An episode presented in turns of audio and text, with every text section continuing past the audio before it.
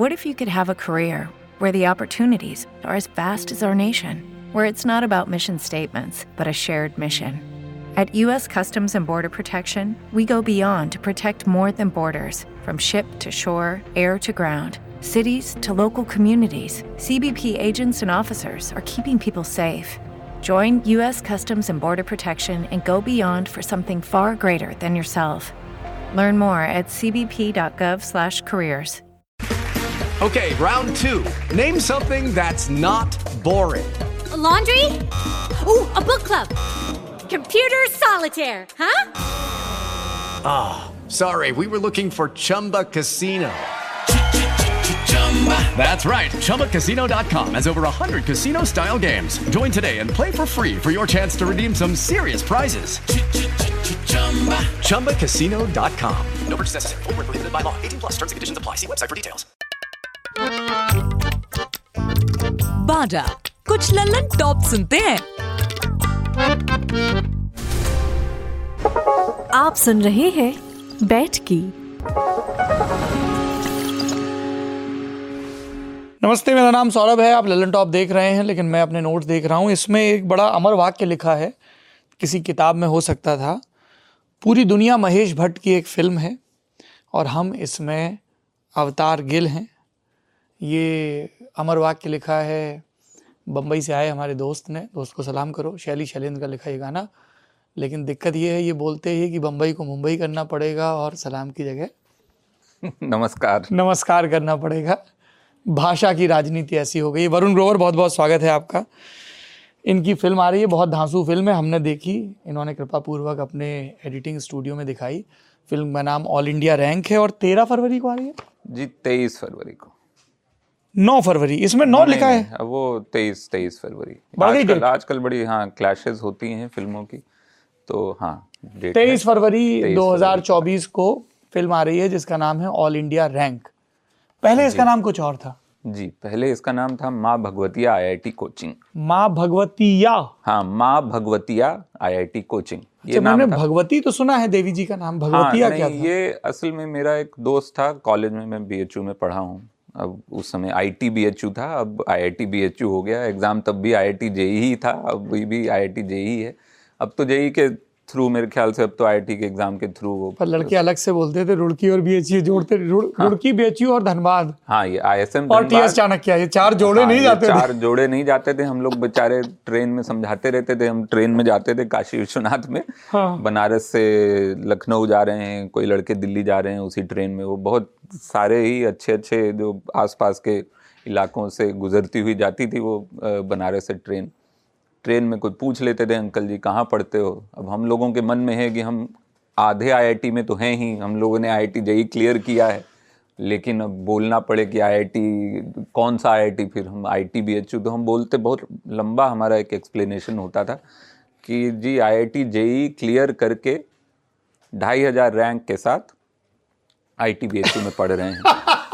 तो चाहते तो हम पीएचडी, हमको वो फाइव ईयर वाला एमएससी मिल जाता है. आईआईटी कानपुर में फिजिक्स का फाइव ईयर एमएससी मिल जाता, या फिर खड़गपुर में कहीं माइनिंग मिल जाता. लेकिन हम सिविल इंजीनियर, हमारे पिताजी हमको बनाना चाहते थे. इतना लंबा हम समझाते, बोलते कोई नहीं, बोलते कोई नहीं, ठीक है तुम बीएच आईटी बीएचयू भी अच्छा है, ऐसा इतना लंबा तुमको डिफेंसिव होने की ज़रूरत नहीं है.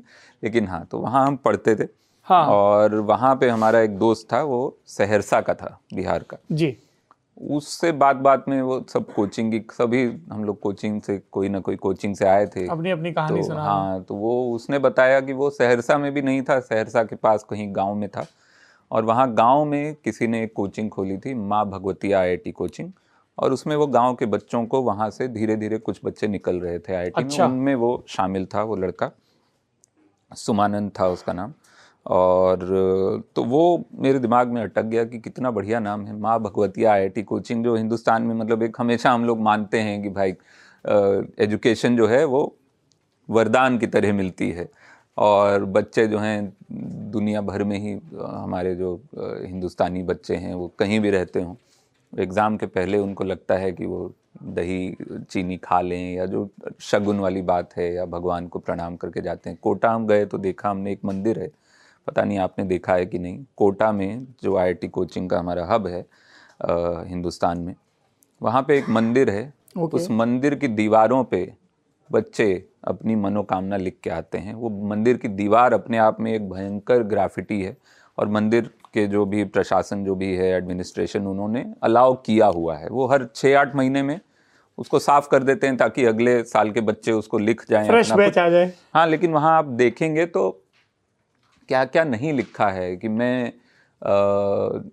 भगवान जी मैं आप मुझे इस बार पास करा दो, ये मेरे लिए नहीं है, ये मेरी माँ के लिए है, या भगवान जी मुझे आप पास करा दो, मैं चार साल में कोई भी, मैं आपसे वादा करता हूँ मैं आईआईटी जाऊँगा तो मैं गर्लफ्रेंड नहीं बनाऊँगा। वो अपना एक कुर्बानी दे रहा है एक, एक तरह की ना, वो बहुत अजब अजब चीज़ें लिखी हैं।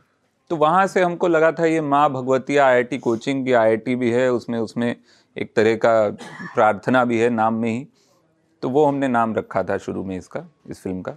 फिर ड्राफ्ट बदलते गए, उसके बाद आगे हम दो हज़ार चौदह में हमने सबसे पहले स्क्रिप्ट लिखी थी। दो हज़ार चौदह में एक एनएफडीसी की एक स्क्रिप्ट लैब होती है। जी जी। तो एनएफडीसी बाजार बोलते हैं इसको, वही फिल्म बाजार के अंतर्गत वो आती है, लेकिन हाँ। वो एनएफडीसी की स्क्रिप्ट लैब होती है जिसमें कि पाँच या छः स्क्रिप्ट हर साल चुनी जाती हैं, उसमें एंट्रीज आप भेजिए। तो दो हज़ार चौदह में उनका टाई अप था, एनएफडीसी उस समय हर साल किसी एक फिल्म फेस्टिवल के साथ टाई अप करता था, तो बाहर भी ले जाते थे जो भी कैंडिडेट सिलेक्ट होते थे। उस साल टोरंटो फिल्म फेस्टिवल के साथ टाई अप था हमारा, और उस साल ये सिलेक्ट हुई थी दो हज़ार चौदह में। तब इसका नाम माँ भगवतिया आईआईटी कोचिंग था। फिर ड्राफ्ट बदलते गए, बीच में हम सीक्रेट गेम्स और मसान और फिर बहुत सारी और चीज़ों में उलझ गए, तो फिर हम इसको फॉलो नहीं कर पाए कि हमको बनानी थी ये फिल्म। और जब ये बनने, किसी और ने आपको अप्रोच नहीं किया कि हमें स्क्रिप्ट दे दो? नहीं, किसी ने नहीं किया, बल्कि मैंने ही एक दो लोगों को अप्रोच किया कि मुझे डायरेक्ट करनी है। तो जिसने भी पढ़ी आ, स्क्रिप्ट उनका था कि उतनी कॉमर्शियल एंडिंग नहीं है, बाकी मज़ेदार है, लेकिन आप एंडिंग में ना आप कुछ कर दीजिए। मैं स्पॉयलर यहाँ नहीं दे सकता कि जो एंडिंग है वो सब चाहते थे कि एक बहुत ही डेफिनेट एंडिंग हो, और मैं चाहता था कि फिल्म एक उम्मीद के साथ लेकिन एक बहुत क्लियर डेफिनेट, जो हिंदी सिनेमा के दिमाग में जो एक हैप्पी एंडिंग होती है, वो वाली हैप्पी एंडिंग के बिना मैं ये फिल्म बनाना चाहता था। तो वो आ, उस पे जाके दो तीन जगह बात अटक गई। उन्होंने कहा आप बस एंडिंग चेंज कर दीजिए, बाकी आप बनाइए। तो हुआ नहीं, फिर मैं सीक्रेट गेम्स और कुछ और चीज़ों में व्यस्त रहा, और एक टाइम पर मैंने सोच लिया कि शायद मैं नहीं बनाऊं, क्योंकि फिर कोटा पे और कुछ काम भी आ चुका था ओटीटी पे, कोटा फैक्ट्री वगैरह। लेकिन एक इंसान है जयदीप साहनी, उनकी वजह से मैं ये छोड़ नहीं पाया। The Jaideep Sahni, the writer Jaideep Sahni ji, Chak De India और रॉकेट सिंह और खोसला का घोसला। तो जयदीप साहनी ने दो हज़ार चौदह में पढ़ी थी ये स्क्रिप्ट, जब ये फिल्म बाजार ये एनएफडीसी स्क्रिप्ट लैब में सिलेक्ट हुई थी। उन्होंने वो उस समय वो स्क्रिप्ट लैब से जुड़े हुए थे, उस साल वो मेंटर नहीं थे, लेकिन शायद उससे पिछले साल वो स्क्रिप्ट लैब में मेंटर रहे थे। तो वहाँ चार पांच मेंटर मिलते हैं जो आपकी स्क्रिप्ट पे बहुत एकदम उधेड़ देते हैं स्क्रिप्ट को। तो हमारे भी मेंटर थे। और आपके कौन थे जयदीप? नहीं नहीं, हमारे मेंटर जो थे वो आ, बाहर के लोग थे सारे। आ, तो एस्थर नाम से एक फिल्म मेकर और फिल्म क्रिटिक हैं जो कि नीदरलैंड्स में रहती हैं, एस्थर वैन ड्रीजम, तो वो मेरी मेंटर थी। मार्टिन रिबार्ड्स हमारे लैब के ओवरऑल इंचार्ज थे। तो मार्टिन और एस्थर दो मेंटर हमारे थे। मार्टिन न्यूजीलैंड में रहते हैं, एस्थर नीदरलैंड में रहती हैं। जब हम गए थे उस साल शायद हिंदुस्तानी मेंटर एक भी नहीं था उस साल। उससे पिछले साल जयदीप साहनी थे, उससे पहले उर्मी जुवेकर जिन्होंने ओए लक्की लक्की ओए लिखी है, दिबाकर की, और शंघाई लिखी है, तो वो थी। तो कभी मेंटर हिंदुस्तानी होते हैं और कभी मिक्स होता है। उस okay. साल जयदीप साहनी नहीं थे, लेकिन वो जुड़े हुए थे उस लैब से। तो उन्होंने स्क्रिप्ट पढ़ी और उन्होंने कहा कि ये बहुत कमाल स्क्रिप्ट है, ये तुम बनाना, इसको तुम ही निर्देशित करना, जो मेरा मन भी था। लेकिन उनसे सुनकर बड़ा हौसला मिला। और फिर ये हुआ कि दो हज़ार चौदह में ये वहाँ गई, उसके बाद दो हज़ार पंद्रह में मसान आई, दो हज़ार सोलह में मसान के बाद में एक और फिल्म लिखना शुरू कर, वो सीक्रेट गेम्स लिखना शुरू कर दिया। उस समय जयदीप साहनी का फ़ोन आया कि तुम वो फिल्म का क्या कर रहे हो दो साल बाद? तुमने कहा अभी तो हम सीक्रेट गेम्स लिख रहे हैं, एक शो है बड़ा सा नेटफ्लिक्स का, तो एक डेढ़ साल इसमें लगेगा। उन्होंने कहा हाँ ठीक है, वो कर लो, लेकिन भूलना मत वो स्क्रिप्ट तुमको बनानी है, वैसी कुछ कहानी मैंने कभी पढ़ी नहीं है। मैंने कहा ठीक है, हो गया। सीक्रेट गेम्स आया दो हज़ार अठारह में और बहुत एक एक बहुत ही अच्छा रिस्पांस मिला, हमारी उम्मीदों से कहीं ज़्यादा अच्छा रिस्पांस मिला। मतलब ऐसे आ, ऐसे ऐसे कोनों से बम्बई के हमको मैसेज और फ़ोन आने लगे कि हमने कभी उम्मीद नहीं की थी कि डेविड धवन शो की तारीफ़ करेंगे। अच्छा, क्या बोले डेविड धवन साहब? वो उन्होंने किसी के ज़रिए मैसेज भिजवाया कि उनको बहुत ही ज़्यादा पसंद आया और इस तरह का, मतलब उनके दिमाग में जो ओ टी टी पे जो शोज़ आते हैं वो बड़े ही आर्ट हाउस होते हैं या होने हो, होने वाले होंगे, लेकिन ये जो था ये कॉमर्शियल भी था और इसमें एक मज़ा भी था और एक पुरानी हिंदी और पुरानी हिंदी फिल्म का एक जो जो वज़न होता है वो भी था। तो तो उसी दौरान जयदीप साहनी साहब का भी फ़ोन आया और मैं तब ऑलमोस्ट ऑटो पायलट पे चला गया था कि मैं फ़ोन उठाता था और मैं धन्यवाद बोलता था कि अच्छा आपको शो अच्छा लगा, और बहुत फ़ोन आ रहे थे। जयदीप साहनी का फ़ोन आया और मैं बस बोलने ही वाला था धन्यवाद, उन्होंने कहा सीधा, उनका पहला सवाल ये था कि वो फिल्म कब बना रहे हो? तो मैंने कहा कौन सी फिल्म? बोले वो तुमने जो लिखी थी माँ भगवतिया। कहा अच्छा वो तो अभी पता नहीं, अभी तो मैं शो अभी तो मैं धन्यवाद देने में व्यस्त हूं। हाँ, तो मैंने फिर मैंने पूछ ही लिया कि आपने देखा क्या शो? बोले नहीं अभी मैंने देखा नहीं, मैं कहीं बाहर हूँ, अमेरिका में। अमेरिका से फ़ोन किया था उन्होंने, मैं अमेरिका में हूँ और यहाँ पे वो कुछ मेरे को समझ नहीं आ रहा है वो चलेगा कैसे मेरा नेटफ्लिक्स, तो मैं अभी देख नहीं पाया हूँ, लेकिन मैंने ये पढ़ लिया है कि शो ने कुछ बवाल कर दिया है, तो अब क्या होगा तुम्हारे साथ मैं तुमको बताता हूँ, अब तुम बह जाओगे, अब तुमको बहुत सारे लोग बहुत सारा काम लिखने को देंगे, अब तुम चूज़ कर सकोगे कि तुम क्या लिखना चाहते हो और उसकी वजह से अब तुम अपनी वो फिल्म भूल जाओगे जो छोटी सी एक तुम्हारा एक छोटा सा सपना था, अब तुमको बड़े बड़े सपने लोग दिखाएंगे और वो अच्छे भी होंगे, हो सकता है तुम उधर चले जाओ, तो उस फिल्म को मत भूलना। मैंने बस ये याद दिलाने के लिए फ़ोन किया है। मैं एकदम झटका सा मुझे लगा, मैं एकदम, क्योंकि वो दो साल सीक्रेट गेम्स की दुनिया में रहने के बाद एक तो मैं कुछ हद तक उस कहानी को भूल चुका था और ये भी भूल चुका था कि वो मुझे बनानी है। ठीक है वो स्क्रिप्ट रखी हुई थी लेकिन क्या करूँगा, कुछ करूँगा कि नहीं एक तरह से, और उसी बीच में शायद कोटा फैक्ट्री आ गया था, तो दिमाग ने ना एकदम वो बंद कर दिया था कि ये कहानी अब क्या करेंगे इसको सुना के। और झटका लगा कि एक राइटर जो बहुत ही मेरे लिए हम सब लोग बहुत हाँ सम्मान से देखते हैं और उनको वो चीज़ याद रही। उन्होंने फिर मैंने कहा कि ठीक है मैं कोशिश करता हूँ अभी थोड़े दिन में कि स्क्रिप्ट को मैं फिर एक बार रिविजिट तो करूँ, देखूँ तो कि अभी क्या लिखा था मैंने, मैं खुद ही भूल चुका हूँ। तो मैंने स्क्रिप्ट दोबारा पढ़ी और कुछ उसमें बदलाव करने के लिए नोट्स वोट्स बनाने शुरू किए। फिर तब सीक्रेट गेम्स टू की बात शुरू हो गई। मुझे लगा ठीक है मैं सीक्रेट गेम्स टू तो मेरा कमिटमेंट है, वो तो मुझे लिखना है और वो ख़त्म करना है, और उसमें मैं को शो रनर भी था, तो वो ख़त्म होगा दो हज़ार उन्नीस में। उसके बाद मैं सच में स्क्रिप्ट पे ज़रा सीरियसली मैं काम तो करूँ, एक बार पूरी जान लगा के इसको कोशिश करूं पिच करने की, अगर होता है नहीं होता है मेरे पास एक जवाब होगा देने के लिए जयदीप साहनी को, अगली बार वो फ़ोन करेंगे डांटने के लिए।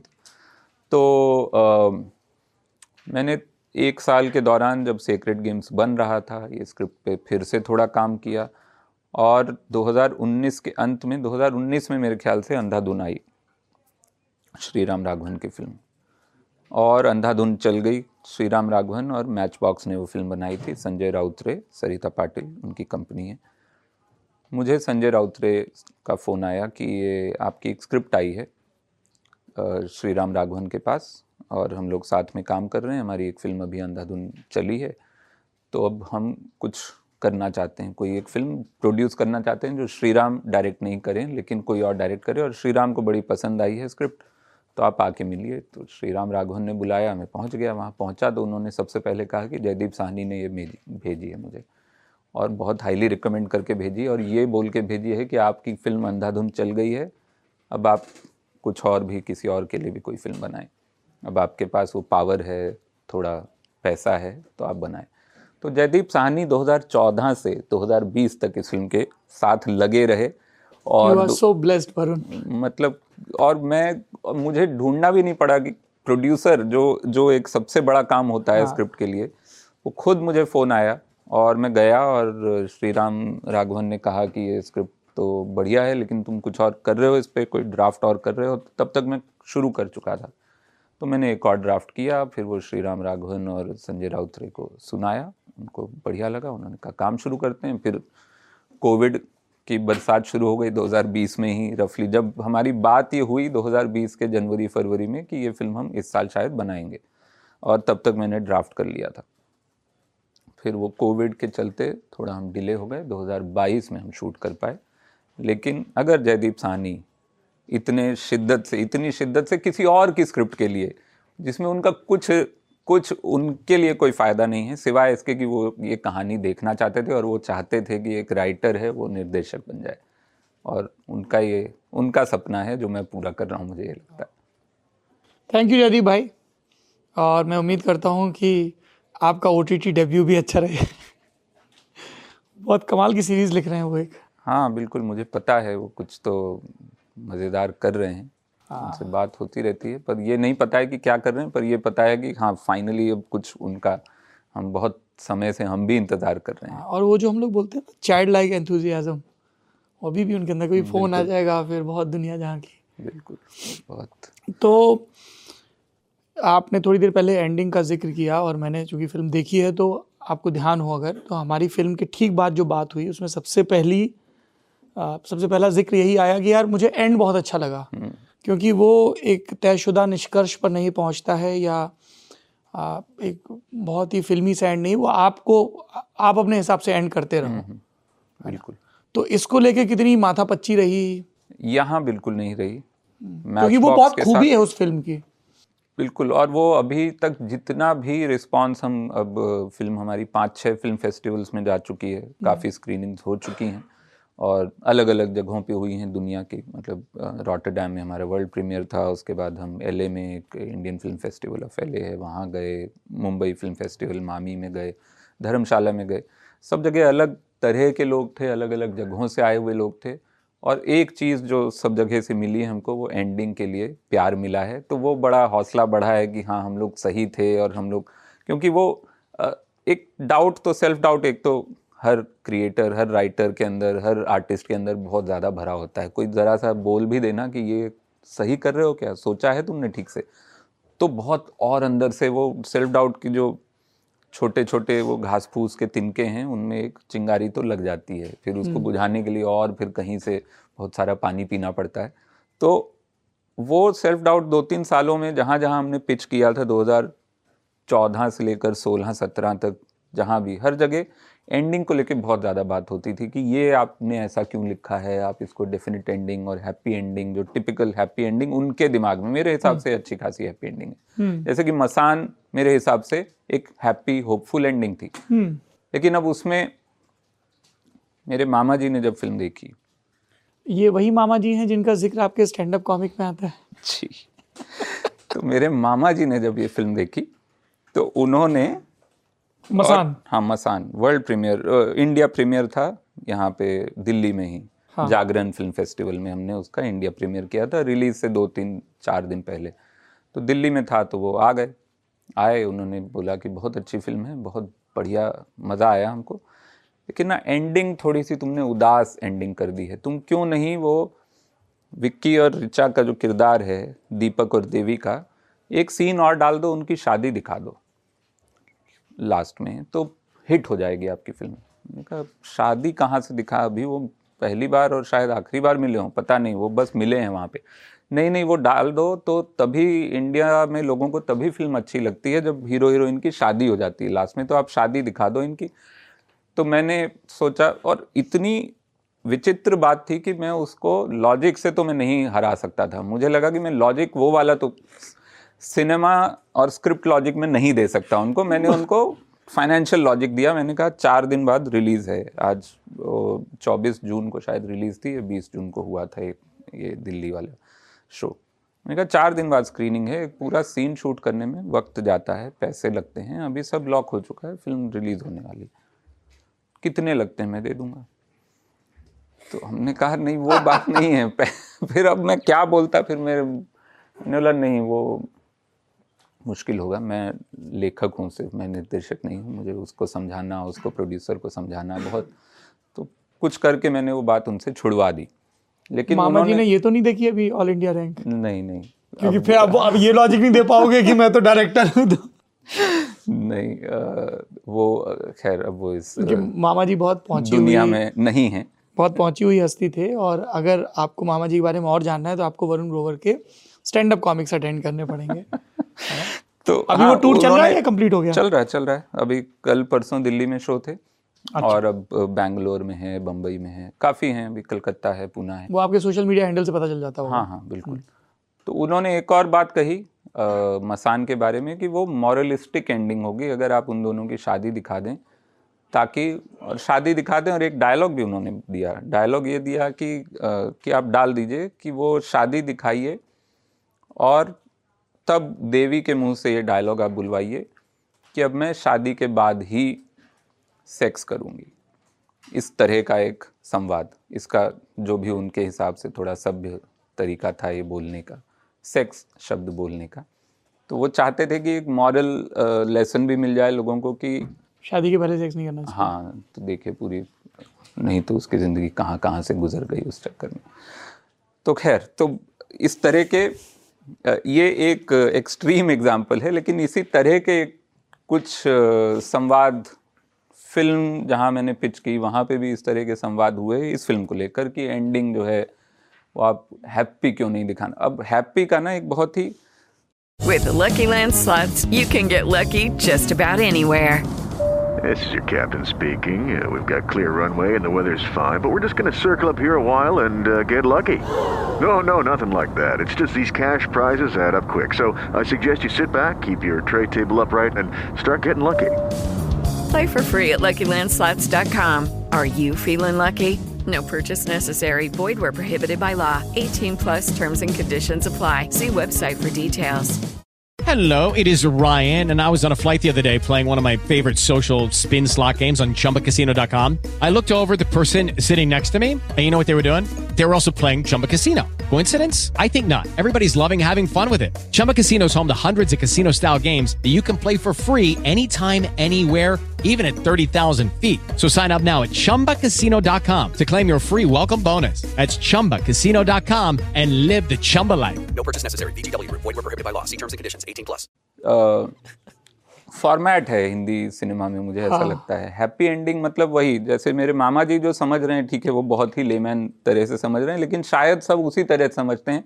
हैप्पी का मतलब होता है मॉरलिस्टिक होना चाहिए। हैप्पी का मतलब है कि किसी तरह का एक संस्कार होना है, वो शादी विवाह एक संस्कार है, वो संस्कार में हासिल, हाँ एक हासिल, कुछ हासिल होना चाहिए। आपने मेहनत की है इतने समय, तो कुछ आप दिखाने के लिए क्या है आपके पास इसके लिए, है ना, सिवाय एक फीलिंग के। फीलिंग कोई हासिल नहीं है शायद, ये एक माना जाता है हमारे उसमें।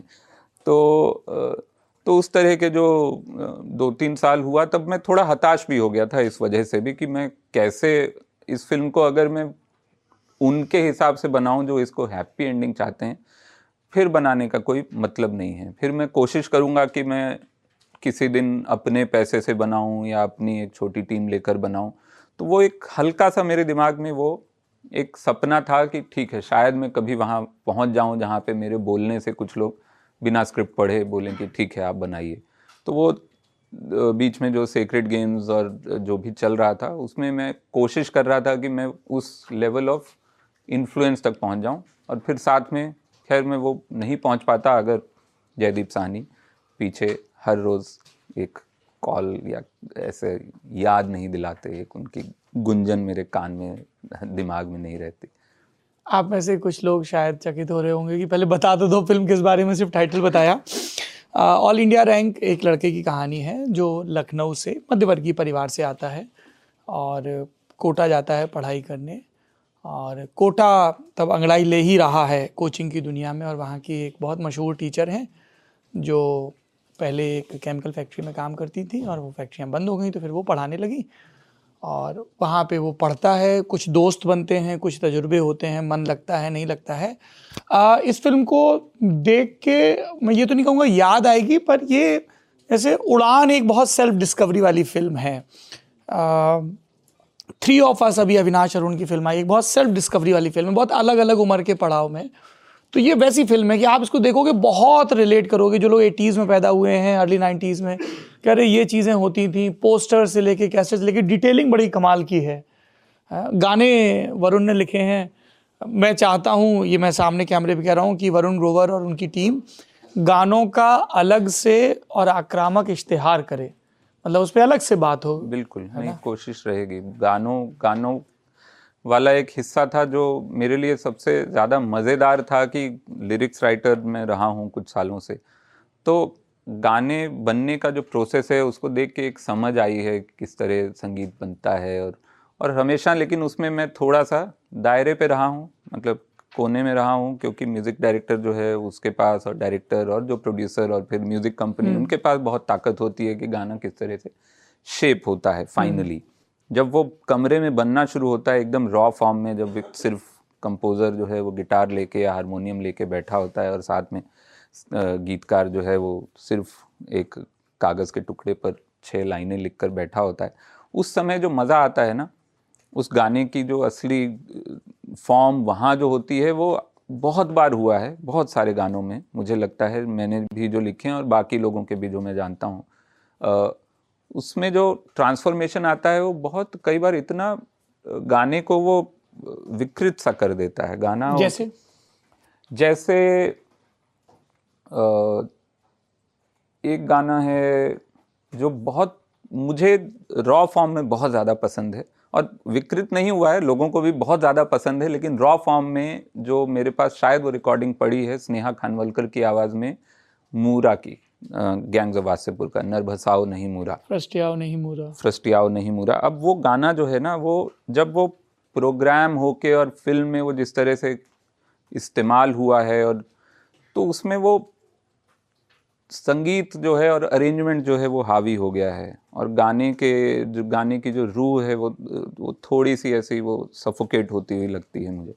तो ऐसा बहुत सारे गानों में मुझे, जो अपने भी नहीं है लेकिन मैं सुनता हूँ तो मुझे लगता है कि ये ओवर प्रोग्राम हो गया। तुम ये कह रहे हो तो मुझे सबसे पहले नो स्मोकिंग के गाने याद आते हैं, मतलब उसमें कविता को म्यूजिक ने बहुत बहुत हाँ, और ये बहुत बार होता है। मुझे लगता है कि अब वो कई बार वो सिनेमैटिक चॉइस भी होती है कि ठीक है वो फिल्म के लिए बन रहे हैं, वो गाने आपके अलग से out of context of the film शायद सुनने के लिए कई गाने नहीं होते हैं, वो फिल्म के नैरेटिव को थोड़ा सा वजन देने के लिए होते हैं। तो ऐसे भी बहुत सारे गाने होते हैं, जैसे अब मूरा है, मूरा के फिल्म में दो वर्जन हैं, एक है जो एकदम रॉ है वो बड़ा अच्छा गिटार पे सिर्फ जो हाँ वो बहुत अच्छा है, वो गाया है दीपक कुमार ने।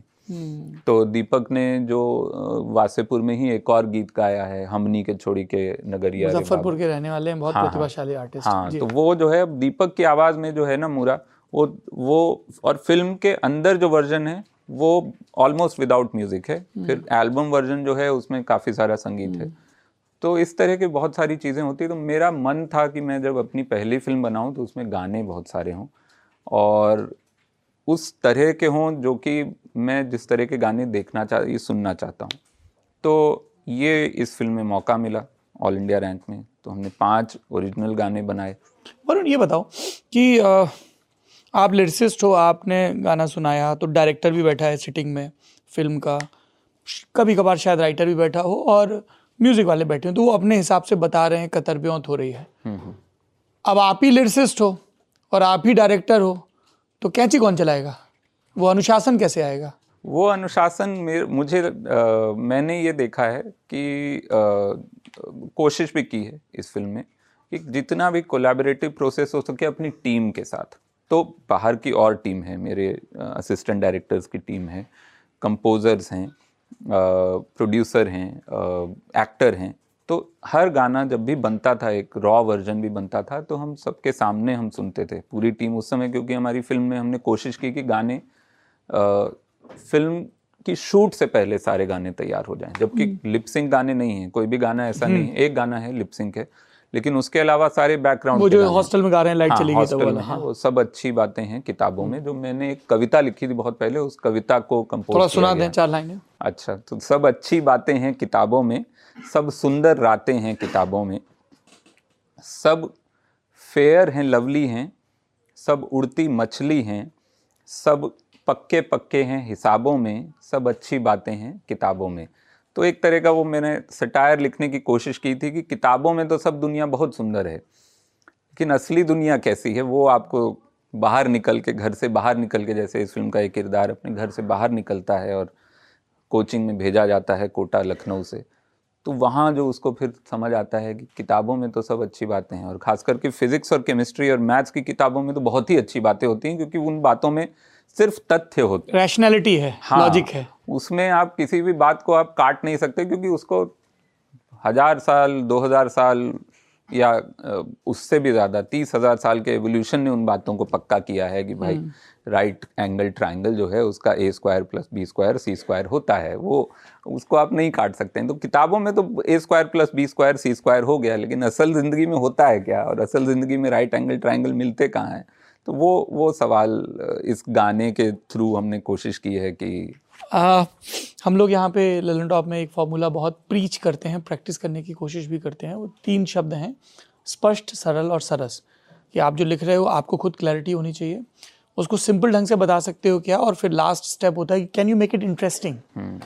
फिल्म खुलती ही इसी थ्योरी से है, ऐसा मुझे लगता है, क्योंकि आ, हम उस जमात से आते हैं जो दसवीं तक जिसने साइंस पढ़ी, फिर बारहवीं में जैसे साइंस पढ़वाई गई, क्योंकि पुरुष हो तो मैथ्स नहीं पढ़ोगे तो जीवन में क्या ही करोगे। और ये मेरी प्रताड़ना ग्रेजुएशन तक चली, इसीलिए स्पेशल फंक्शन के रजिस्टर में हमने सुपर कमांडो ध्रुव पढ़ी या काशी काशी पढ़ी, पर वो जो पहली ही थ्योरम लिखी जाती है और अंततः उसको उसमें सुख आने लगता है कि वो अटक गया है आखिरी में पर उसको मज़ा आ रहा है। तो ये जहन में आपके था, क्योंकि ये बहुत ज़्यादा ज़रूरत भी है हमारे देश में कि सिर्फ खूब सारे साइंस में ज़्यादा नंबर लाने वाले लड़के लड़कियां ना हों, साइंटिफिक टेम्परामेंट वाले हों, और वो सिरे से गायब दिखता है। बिल्कुल नहीं, और वो आ, मुझे बचपन से पसंद था मैथ्स, फिज़िक्स, केमिस्ट्री उतनी पसंद नहीं थी, क्योंकि केमिस्ट्री या तो पढ़ाने वाले अच्छे नहीं मिले या केमिस्ट्री हमारी जो टेक्स्ट बुक्स हैं वो बहुत ही ज़्यादा Uh, सिर्फ उसमें फिगर्स और नंबर्स और साइंस हैं, सिंबल्स हैं, लेकिन उन सिंबल्स के पीछे की जो असल दुनिया है, ये बेचारा इनऑर्गेनिक के बोझ का मारा वो समझ ही नहीं आता है। आप मतलब आप बहुत बार बच्चों को शॉक लग जाएगा, बहुत समय तक अगर क्लास में कोई उनको ना बताए कि एन ए सी एल वही है जो तुम हर रोज़ दाल में डाल के खाते हो बेटा, तो वो मिसमैच इतना ज़्यादा है कि आपको पता ही नहीं है कि वो एन ए सी एल जिसको आप उसमें कुछ आप एन ए सी एल कम ज़्यादा हो जाए तो बवाल हाँ, हो जाता है, तो वो आप उसको पढ़ रहे हो किताब में, लेकिन वो आपके आसपास है और आप हर रोज़ उसको चख रहे हो। हाँ। वो मिसमैच बहुत मुझे केमिस्ट्री में बहुत ज़्यादा लगता है, जो कि केमिस्ट्री में सबसे कम होना चाहिए, वो सबसे ज़्यादा रियल चीज़ है। फिजिक्स कॉन्सेप्ट्स हैं, मैथ्स एब्स्ट्रैक्ट कॉन्सेप्ट्स हैं, लेकिन केमिस्ट्री इज़ रियल। हाँ, ये somehow it is, आपने कपड़ा पहना है केमिकल प्रोसेस से बना हुआ सब है, सब कुछ हाँ। हमारी जिंदगी में सब कुछ ही केमिस्ट्री है, एक तरह से देखा जाए तो, किताबों से लेकर खुद हमारी एग्जिस्टेंस, कार्बन कंपोजिशन, वो बड़ा मिसमैच रहा। और मैं फिर एक समय आया जब मैं आई आई टी की तैयारी कर रहा था, और मेरा छोटा भाई जो है वो मुझसे ढाई साल छोटा है, तरुण है उसका नाम, और इस समय वो सैन डिएगो में U C S T university of California San Diego में वो फिज़िक्स का प्रोफेसर है। अरे वाह। तो वो फिज़िक्स उसकी बड़ी तेज़ भी थी, कॉन्सेप्ट बहुत क्लियर थे। जब मैं आई आई टी की तैयारी कर रहा था बारहवीं के बाद उन्नीस सौ अट्ठानवे निन्यानवे में लखनऊ में, और वो मुझसे ढाई साल छोटा है, उस समय उसने दसवीं पास किया था, उसने मुझे फिज़िक्स पढ़ाया, और उसकी वजह से मेरा में गया है क्या, हाँ वो ओलंपियाड में भी गया था, और वो उसके कॉन्सेप्ट बड़े क्लियर थे मैथ्स के और फिज़िक्स के। उसने मुझे फिज़िक्स पढ़ाया और तब मुझे समझ आया कि अच्छा फिज़िक्स जो है वो एक तरह का जादू है, वो सिर्फ ये थ्योरम्स और रटना नहीं है, हम लोग रट लिए हैं ना, ये फार्मूला है थर्मोडाइनमिक्स का और चार्ल्स लॉ ये है, और वो वो सब रटा हुआ था। लेकिन उसने जब कॉन्सेप्ट समझाने शुरू किए, बेसिक्स मतलब मैकेनिक्स के, थर्मोडाइनमिक्स के, फ्लूइड के, क्वांटम के, जो जो आई आई टी का कोर्स था जितना भी, तो मुझे लगा अच्छा ये तो जादू है। और और कहाँ से वो बात भी यहाँ से समझ आई कि अगर वो दसवीं का लड़का है या दसवीं पास किया है, उसने समझ लिया है, तो उम्र का इससे कुछ लेना देना नहीं है, और ना ही ये है कि ग्यारहवीं बारहवीं से कुछ। उस समय ना दिमाग ऐसा सोचता है अच्छा मैं दसवीं में हूँ तो मुझे इससे आगे का समझ आना ही नहीं चाहिए, ना ना कोई ज़रूरत है और ना ही मैं केपेबल हूँ, लगता है कि दिमाग बड़े में हो जाएंगे तब आएगा। हाँ, दिमाग में बैठा हुआ है कि हम ये ऊपर एक छत है और आप उससे ऊपर उठ ही नहीं सकते हो। लेकिन वो मेरे भाई ने मुझे जब कॉन्सेप्ट समझाने शुरू किए तो दो दो चीजें हुई। एक तो ये हुआ कि फिजिक्स खुलने लगी मेरे दिमाग में कि अच्छा ये सब कुछ रियल है, ये मेरे आसपास है। और दूसरा ये कि कोई लिमिट नहीं है समझने की कि अच्छा हम बारहवीं में तो हमको बस इतना ही आता है और इतना ही हम कर सकते हैं। तो वो दोनों चीज़ों की वजह से फिज़िक्स का जादू जो मेरे लिए बना। और फिर उसके बाद अगले चार साल जब मैं I T B H U में पढ़ रहा था, मैंने सिविल इंजीनियरिंग ली थी। तो सिविल में भी जहाँ फिज़िक्स के कॉन्सेप्ट आते थे वहाँ मेरा बड़ा अच्छा इंटरेस्ट रहा।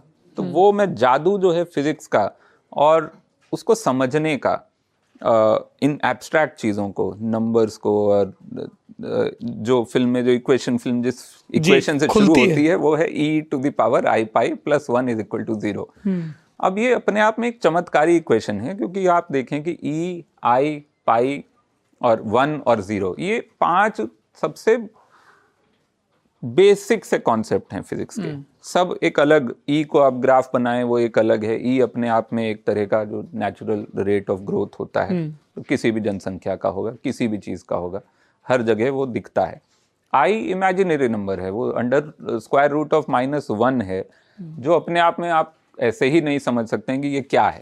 तो आप मान लीजिए, हाँ, असंभव है वो square root of minus one. आप उसको आपने एक इक्वेशन में डाल दिया जिसमें बाकी सब चीज़ें आप जानते हैं, ई भी जानते हैं, पाई भी जानते हैं। पाई सबको सर्कल का एक हिस्सा होता है, हर सर्कल में छुपा हुआ है पाई। वन है, जीरो है, ये सबको पता है। इसमें आई आ गया है इस चीज़ में जिसमें कि चार संभव नहीं, बिल्कुल हमारे सामने की चीज़ें हैं, ई, पाई, प्लस वन और जीरो।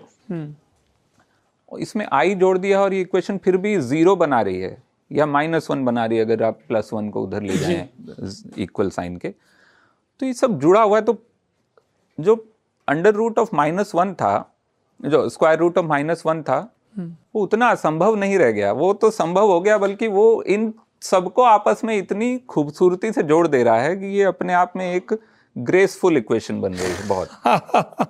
तो वो जब मैंने इसके बारे में पढ़ना शुरू किया, आयलर्स आइडेंटिटीज को बोलते हैं, हम लोग बचपन में यूलर बोलते थे क्योंकि स्पेलिंग उसके E U L E R है। हमको बहुत बाद में पता चला, बहुत बाद में नहीं, अभी पता चला। हाँ, अभी मतलब जब इस फिल्म की तैयारी में भी मैं, तो जब एक्टर से हम लोग डायलॉग वालोग बुलवा रहे थे तो यूलर बोल रहे थे हम लोग। फिर एक साइंस के एक्सपर्ट हमारी फिल्म में हैं, वैभव वरुण। हाँ, मैं मिला उनसे। अच्छा, मिले हैं आप? जी जी, आप ही के थ्रू मिला था जब हम लोग साइंस पर कुछ प्रोजेक्ट कर रहे थे। तो वैभव वरुण को हम लाए थे कि वो इसकी विज्ञान और दुरुस्त कर दो। हाँ, जो भी बोर्ड पे जितना भी इक्वेशंस लिखी जाएं वो सब सही हों। तो फिल्म में हैंड राइटिंग भी वैभव वरुण की है, बोर्ड पे लिखी हुई, क्योंकि सारी बड़ी बड़ी इक्वेशन सब उन्होंने ही लिखी हैं। तो वैभव ने बोला कि ये तो आयलर होता है, यूलर नहीं होता है। हमने कहा यार हम तो लखनऊ वाले, हम लोग को यूलर ही पता है, हम फिल्म में तो गंगाधरी शक्तिमान है, बात खत्म। यूलर हम बोलते थे तो हम यूलर ही बोलेंगे इस फिल्म में, तो ठीक है आयलर है, हम इंटरव्यू वगैरह में हम बोल देंगे आयलर। तो आयलर साहब के लिए ये थोड़ा सा मतलब वो है कि हमने उनका नाम बिगाड़ा है। पर तो वो जादू जो इस इक्वेशन में आता है, उसके अलावा बहुत सारी चीज़ों में है। जो अगर सत्यजीत रे की एक छोटा सा एक किस्सा हाँ, मुझे याद आ गया। उनकी फिल्म है आगंतुक जी, जिसमें अपने उत्पल दत्त साहब एक पार्क में बैठे हुए हैं, बच्चों को बोलते हैं जादू दिखाएं तुमको। तो वो पांच सिक्के उनके पास अलग अलग साइज के हैं, चवन्नी, अठन्नी, एक रुपया, ये सब। और वो सिक्के उनके सामने रखते हैं, बोलते हैं कि अच्छा बताओ सूर्य ग्रहण कैसे लगता है। तो चांद उसके सामने आ जाता है तो सूर्य ग्रहण लग जाता है। अब वो बोले कि तुमको अब इसमें जादू क्या है? जादू ये है कि चांद सूर्य को पूरा ढक लेता है, पूरा। वो एक छोटा सा रिंग आसपास दिखता है हम लोगों को, सुंदर सा, जो गोल्डन रिंग या क्या उसको बोलते हैं, तो वो रिंग दिखता है। अब इस चीज़ के होने के लिए कि वो पूरा ही ढक जाए, उसके लिए चांद को एक पर्टिकुलर डिस्टेंस पे होना पड़ेगा अर्थ के, और सन को भी एक पर्टिकुलर डिस्टेंस। अगर चांद हमारे थोड़ा और नज़दीक होता तो पूरा नहीं ढक पाता, वो रिंग थोड़ा मोटा हो जाता। चांद थोड़ा दूर होता तो वो फिर वो रोशनी नहीं निकलती या बहुत मध्यम निकलती। लेकिन इस समय वो दोनों चक्के जो हैं वो बराबर बैठ जाते हैं उनके ऊपर। तो ये चमत्कार है एवोल्यूशन का, सृष्टि का, इस समय कि हम लोग इतनी दूरी पर हैं चांद से और उतनी ही दूरी पर हैं सूर्य से कि वो एकदम बैठ जाता है। हाँ। तो ये चमत्कार है और वो सिक्कों से वो बताते हैं। तो जब मैंने ये देखा, ये भी मैंने कुछ साल पहले, पंद्रह साल पहले देखी होगी ये फिल्म, तो लगा कि ये छोटी छोटी चीज़ों में बहुत सारे चमत्कार हैं। तो हमने yes. कोशिश की इस फिल्म में उन दो तीन चमत्कारों को लाने की, और वो सारे विज्ञान से जुड़े हुए हैं।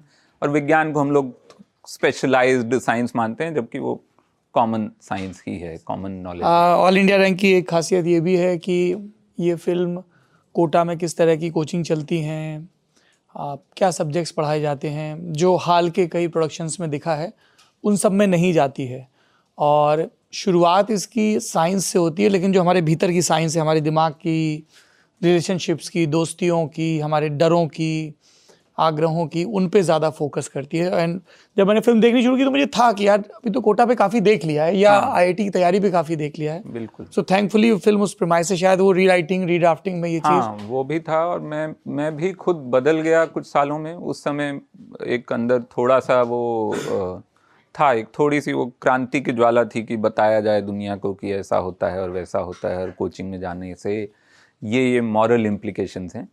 जो पहली कहानी थी, जिसमें कहानी इसी लड़के की, विवेक की थी, जिसको कि उसका नाम विवेक इसलिए है क्योंकि हम लखनऊ में विवेक खंड में रहते थे, तो हमने मेन कैरेक्टर का नाम ही विवेक रख दिया फिल्म में।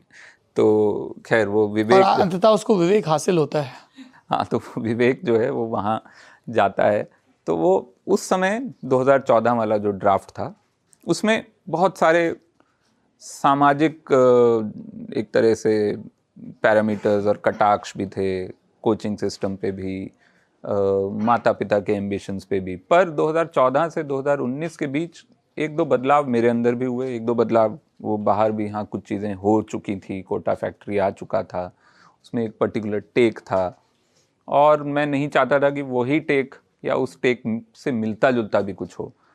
तो और मेरे अंदर ये बदलाव हुआ था कि मैं थोड़ा ज़्यादा, मुझे लगता है मैं थोड़ा ज़्यादा एम्पैथेटिक हो गया था दुनिया को लेकर, माता पिता को लेकर, जिनके एम्बिशंस की वजह से बहुत सारे बच्चे बहुत सारे ऐसे बहुत सारी आ, मशीनों के अंदर भेजे जाते हैं, और फिर उधर से वो कुछ बनकर निकलते हैं, कभी वो अच्छा सामान, कभी बुरा सामान, कभी टूटा फूटा सामान। लेकिन वो एम्पैथी आई थी समझने की कि ये ओरिजिन क्या है इन चीज़ों का, इन चीज़ों के पीछे कौन सी भावना है। कई बार वो हीन भावना होती है, कई बार वो सामाजिक प्रेशर होता है, कई बार वो अपने कुछ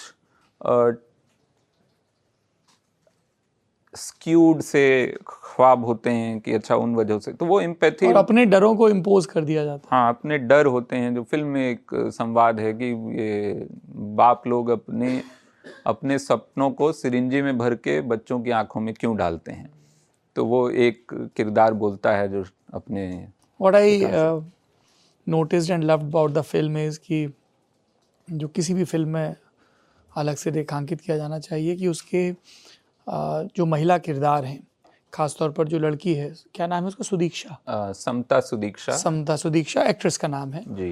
आ, एक संस्कृत का शब्द है अकुंठ, बहुत ही अकुंठ किरदार है, बहुत ही With Lucky Land Slots, you can get lucky just about anywhere. This is your captain speaking. Uh, we've got clear runway and the weather's fine, but we're just going to circle up here a while and uh, get lucky. No, no, nothing like that. It's just these cash prizes add up quick. So I suggest you sit back, keep your tray table upright, and start getting lucky. Play for free at Lucky Land Slots dot com. Are you feeling lucky? No purchase necessary. Void where prohibited by law. eighteen plus terms and conditions apply. See website for details. With Lucky Land Slots, you can get lucky just about anywhere. Dearly beloved, we are gathered here today to... Has anyone seen the bride and groom? Sorry, sorry, we're here. We were getting lucky in the limo and we lost track of time. No, Lucky Land Casino, with cash prizes that add up quicker than a guest registry. In that case, I pronounce you lucky. Play for free at Lucky Land Slots dot com. Daily bonuses are waiting. No purchase necessary. Void where prohibited by law. eighteen plus. Terms and conditions apply. See website for details. जो फालतू की Shem, फालतू की लज्जाएं, फालतू के frustrations, फालतू के gender bias भर दिए जाते थे, वो उन सबसे मुक्त है। She is confident, she is funny, she is vocal, she is upfront, और yeah, so it's it's very refreshing, and the way she approaches Vivek and और बहुत clarity है, ये दोस्त है, ये ये ये हुआ, तो उसको लिखते वक्त गढ़ते वक्त क्या था, because those are the kind of uh, women we see around, hmm. और उनको खूब पर्दे पर आना चाहिए. hmm. uh, मैं कल ही परसों uh, जावेद अख्तर साहब की का कोई आर्टिकल पढ़ रहा था या सुन रहा था, उसमें उन्होंने ये चीज़ कही कि आ, बहुत प्रॉब्लमेटिक है रिप्रेजेंटेशन हमारे वक्त की महिलाओं का फिल्मों में, और इसीलिए उनको बहुत ताकतवर रोल नहीं मिलते हैं. और उसमें उन्होंने उदाहरण दिया जब तक है जान का, कि जब तक है जान में एक मॉडर्न लड़की है, तो आप उसकी मॉडर्निटी कैसे दिखा रहे हो, कि वो कह रही कि मैं जब तक हर नेशनैलिटी के बंदे के साथ सो नहीं लूँगी, तब तक मैं डिसाइड, यू नो, तो उसने आपने बहुत लॉक कर दिया कि दिस इज़ इट. जब हम इसके सुदीक्षा के किरदार को देखते हैं तो वो बहुत अलग तय दिखता है. तो आपके दिमाग में क्या था जब ये गढ़ रहे थे? uh, मेरे दिमाग में बहुत सारी ऐसी uh, लड़कियां थी जो उस समय मैंने uh, कोचिंग में अपने आसपास जिनको देखा था, जो बहुत ही क्लैरिटी के साथ वहाँ थी. और ये मेरे ख्याल से ये हिंदुस्तान में है भी, थोड़ा ज़्यादा है. हर साल आप मतलब बहुत सारे डेटा में भी आप देख सकते हैं, स्टैट्स में देख सकते हैं, जो दसवीं के और बारहवीं के रिजल्ट आते हैं. hmm. uh, उसके पीछे एक कारण है, वो ये है कि लड़कियां ज़्यादा, जो परसेंटेज उनकी पास परसेंटेज ज़्यादा होती है, उनके नंबर ज़्यादा होते हैं, पढ़ने में वो ज़्यादा सीरियस मानी जाती हैं. उसके पीछे एक सामाजिक कारण ये है कि लड़कियों को उतनी छूट नहीं है लड़कों की तरह घर से बाहर निकलने की कभी भी. hmm. कुछ भी, ये जो उम्र है, ये जो चौदह से सत्रह वाली जब तैयारी आप करने, आजकल तो दस दसवीं से ही या आठवीं से ही तैयारी आईआईटी की शुरू हो जाती है. एक कोचिंग तो मैंने देखी है जो शायद वो नर्सरी से बच्चों को वो एप्टीट्यूड पढ़ाते हैं. हम लोग राजस्थान के विधानसभा चुनाव के संदर्भ में जब कोटा गए थे, तो हमें ऐसे बच्चे मिले हैं जो छठवीं सातवीं में पढ़ते हाँ. हैं, पंजाब से और दूसरे इलाकों से आए थे. तो हम एक हॉस्टल में घुसे, तो वो बच्चे चेस खेल रहे थे. तो मैंने थोड़ा मैंने क्यों ये देखो ये टाइम वेस्ट कर रहे, बोले साहब अभी सातवें में आया. तो ये बहुत ही खैर हमारे हमारे टाइम में वो नहीं था कम से कम, लेकिन हाँ दसवीं से आप काम नवीं से तो शुरू हो गया है. ये तो कानपुर लखनऊ में भी रैंकर्स बैच, ये बैच वो बैच. बिल्कुल. तो लड़कियों को बाहर जाने की उतनी छूट नहीं है, तो उनको एक तरह का एक लक्ष्य मिल जाता है कि हम घर से तभी निकल पाएंगे अगर हम कंपटीशन निकाल लेंगे अच्छे से, तब हम दुनिया देखेंगे, हमको दुनिया देखनी है. लेकिन रास्ता हमको दिया गया है ये, और और कोई और कोई रास्ता नहीं है. तो उस वजह से एक जो फोकस मैंने देखा अपने उस उस समय भी, और आज भी मुझे लगता है कोई बहुत ज़्यादा इसमें बदलाव नहीं हुआ है, कि लड़कियों को फोकस्ड रहने के लिए एक क्लियर इंसेंटिव है और एक क्लियर लैक ऑफ इंसेंटिव है. लैक ऑफ इंसेंटिव है कि वो बाहर नहीं जा सकती हैं, या एक रिस्ट्रिक्शन है. वो ऐसा नहीं है कि अच्छा साइकिल उठाई शाम को, अच्छा जा रहे हैं अम्मा अभी टेंथ या ट्वेल्थ कंप्लीट किया तो सब हाँ. दोस्तों के साथ एक महीने घूम रही हैं ट्रेनों में खिलखिलाते हुए, हाँ, मतलब अपनी सूटकेसेस पे गिरती पड़ती प्लेटफॉर्म पे, फिर बसों में एक्सप्लोर कर रही हैं. वो नहीं है, हाँ वो नहीं है, वो लड़कों के साथ है. आप बाहर नहीं भी जाएं, आप अपने ही चार मोहल्ले दूर आप जा रहे हैं साइकिल लेकर, छः बजे जा रहे हैं आप, दस बजे आ रहे हैं, डिनर के टाइम पे, डिनर के बाद आ रहे हैं. ठीक है गर्मियों का मौसम है, सब बाहर ही ऐसे ही बैठे हुए हैं, तो कोई सोचता नहीं है कि लड़का दस बजे आ रहा है, लड़की आ रही है दस बजे. वो अभी भी मेरे ख्याल से बहुत सारे शहरों में वो बवाल होगा. तो उनके लिए एक फोकस बड़ा ज़रूरी हो जाता है ज़िंदगी में, क्लैरिटी बड़ी ज़रूरी हो जाती है बहुत कम उम्र से. हाँ फॉर एस्केप वेलोसिटी. तो वो समता का जो किरदार है फिल्म में, समता सुदीक्षा का, सारिका नाम से, वो वहीं से निकला है. वो उसको उस तरह से जाहिर नहीं करती है कि वो रिस्ट्रिक्शंस, उसने उसके साथ एक समझौता एक तरह का किया है, और बाकी उसको पता है. और उसकी खुशकिस्मती ये है कि उसको फिज़िक्स बहुत पसंद है, उसको उसमें एक नई दुनिया दिखती है जो शायद घर में और अपनी जो आम जिंदगी है उसमें वो दुनिया अभी वो नहीं देख. बहुत वरुण जैसी साउंड कर रही तरुण जैसी साउंड कर रही थी आ, वो आ, है आ, कि वो मैं तो मुझे नहीं पता रिजल्ट क्या होगा, बस मैं फिजिक्स के पास बनी रहूं. हाँ हाँ वो वो काफ़ी कुछ, वो मेरे भाई का जो उस समय जो प्यार था फिजिक्स को लेकर वो वो इसमें आया है. और मैंने अपने भाई से एक दो स्क्रिप्ट स्क्रिप्ट के लिए कुछ आइडियाज़ भी पूछे थे कि फिजिक्स की कौन सी इक्वेशन लिख दूँ या कौन सा हिस्सा मैं बता उसके ज़रिए मैं फिल्म में डालूँ. तो कुछ कुछ उसने। और शीबा चड्ढा का किरदार जो टीचर बनी है, because unfortunately we we hardly see कि बहुत आजकल टीचर सेलिब्रेट हो रहे हैं, which is a good thing, पर महिला टीचर हमें यूपीएससी में तो फिर भी कुछ एक दिख जाते हैं, आईआईटी की कोचिंग में हमें नहीं दिखते हैं नहीं दिखते हैं बिल्कुल। और ये मैं जब गया, हम लोग रिसर्च करने के लिए कोटा गए थे और काफ़ी कोचिंग जो भी वहाँ की बड़ी बड़ी कोचिंग हैं उनमें हम गए, और पूरे शहर मतलब कोटा को मैं कहता हूँ कि वो Las Vegas of IIT coaching है हिंदुस्तान में। आप रात को निकल जाएं कोटा तो बड़े बड़े बिलबोर्ड और उस पर बड़े बड़े नाम और बड़े बड़े लाइट्स लगे हुए हैं और बड़ी बड़ी इमारतें, बहुत बड़ी बड़ी इमारतें, सब तरह के हॉस्टल हैं, कोचिंग है, तीस पैंतीस हजार वाले भी, और मतलब दो ढाई लाख तो एक ही एक ही कोचिंग है उसके दो ढाई लाख छात्र छात्राएं हैं वहाँ पे।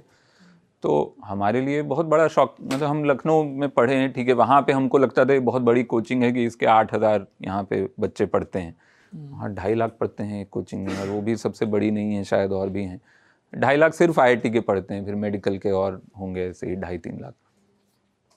तो हम वहाँ गए, एक चीज़ जो हमने नोटिस की, महिलाएँ एकदम नदारद हैं पोस्टर से, टीचर्स महिलाएँ, लड़कियां आपको दिख जाएंगी जो टॉपर होंगी पिछले साल की एक दो तीन, और उसमें एक्चुअली बराबर जेंडर रेशियो आपको दिखेगा, लेकिन जब आप देखते हैं कि उनमें से कितने आगे जाकर टीचर बने या सुपरस्टार टीचर जो वहाँ के हैं, जो मैथ्स या फिजिक्स के या केमिस्ट्री के, उसमें एक भी ना तो कोई कोचिंग की जो फाउंडर है वो कोई महिला होगी, ना ही कोई टीचर, हाँ, ना ही कोई सुपरस्टार टीचर, किसी का नाम वहाँ, रीलें वायरल हो रही हैं जिनके नाम पे एडमिशन हाँ, हो रहे हो। तो वो बड़ा शॉकिंग लगा मुझे, इस वजह से भी कि जेंडर रेशियो वैसे तो सेम है ऑलमोस्ट अपना जो जो टॉपर हैं उनमें, क्लासरूम्स में भी अब अब आईआईटीज में भी या किसी भी इंजीनियरिंग कॉलेज में अब जेंडर रेशियो उतना, जो हमारे ज़माने में वन इज टू शायद ट्वेंटी या फिफ्टीन जोक्स नहीं बनते हैं मैकेनिकल और सिविल पे बनते हैं, क्योंकि लड़के हैं वो उनको जोक्स बनाने के लिए उतनी फैक्चुअल बेसिस नहीं चाहिए होते हैं चीज़ों के, तो खास करके ये इस तरह के जो सेक्सिस्ट जोक्स हैं वो तो मेरे ख्याल से इंजीनियरिंग कॉलेजेस में या उस तबकों में बन ही रहे होंगे। लेकिन महिला टीचर्स वहाँ नहीं हैं, सुपरस्टार उनको नहीं माना जाता है, वो बड़ा आ, अजीब तो नहीं है, मतलब पता है हमको क्या हो रहा है और क्यों हो रहा है, लेकिन वो आ, दुखद है। तो हमने फिल्म के ज़रिए कोशिश की कि वो उसको थोड़ा सा जस्ट एक दुनिया है नहीं तो हम हाँ, ऐसी दिखाएंगे, हम एक अपनी दुनिया ऐसी भी हो सकती है जिसमें कि हाँ जिसमें कि बुंदेला मैडम एक हैं जो कि शीबा चड्ढा वो किरदार प्ले कर रही हैं, जो वहाँ की जब को, कोटा में जब कोचिंग्स आनी शुरू ही हुई हैं, मतलब शुरुआती एक दो जो बड़ी कोचिंग्स हैं उनमें एक कोचिंग उन्होंने इस्टेब्लिश की है बुंदेला मैडम ने, और वो और उनके ज़रिए एक छोटा सा एक छोटा सा ट्रिविया भी है, वो ये है कि वो हमने वो नाम क्यों चुना, क्योंकि वो मैडम बुंदेला आईआईटी कोचिंग के सेम इनिशियल्स हैं माँ भगवती आईआईटी कोचिंग जैसे, तो इसलिए वो नाम हमने वो मैडम बुंदेला चुन लिया वहाँ पे। क्या रहा कास्टिंग का प्रोसेस? बोधिसत्व, सुदीक्षा, शीबा, कास्टिंग गीता अग्रवाल नाम है ना, जी गीता जो मदर बनी है, बहुत कमाल का काम कर रही हैं वो लेटली, हाँ, और, और जो फादर का रोल किया है वो भी बहुत, जी शशि भूषण, हाँ शशि भूषण। तो ये जो पांच हैं, मतलब दोस्तों नाम मुझे नहीं ध्यान है, पर ये तो बहुत, कैसे हुई कास्टिंग? कास्टिंग काफ़ी लंबा प्रोसेस था, हम चाहते थे कि ज़्यादातर ऐसे लोग हों जो चेहरे पहले लोगों ने ना देखे हों या देखे हों तो बहुत इस तरह के मुख्य किरदार के रूप में आपने ना देखा हो इन इन एक्टर्स को।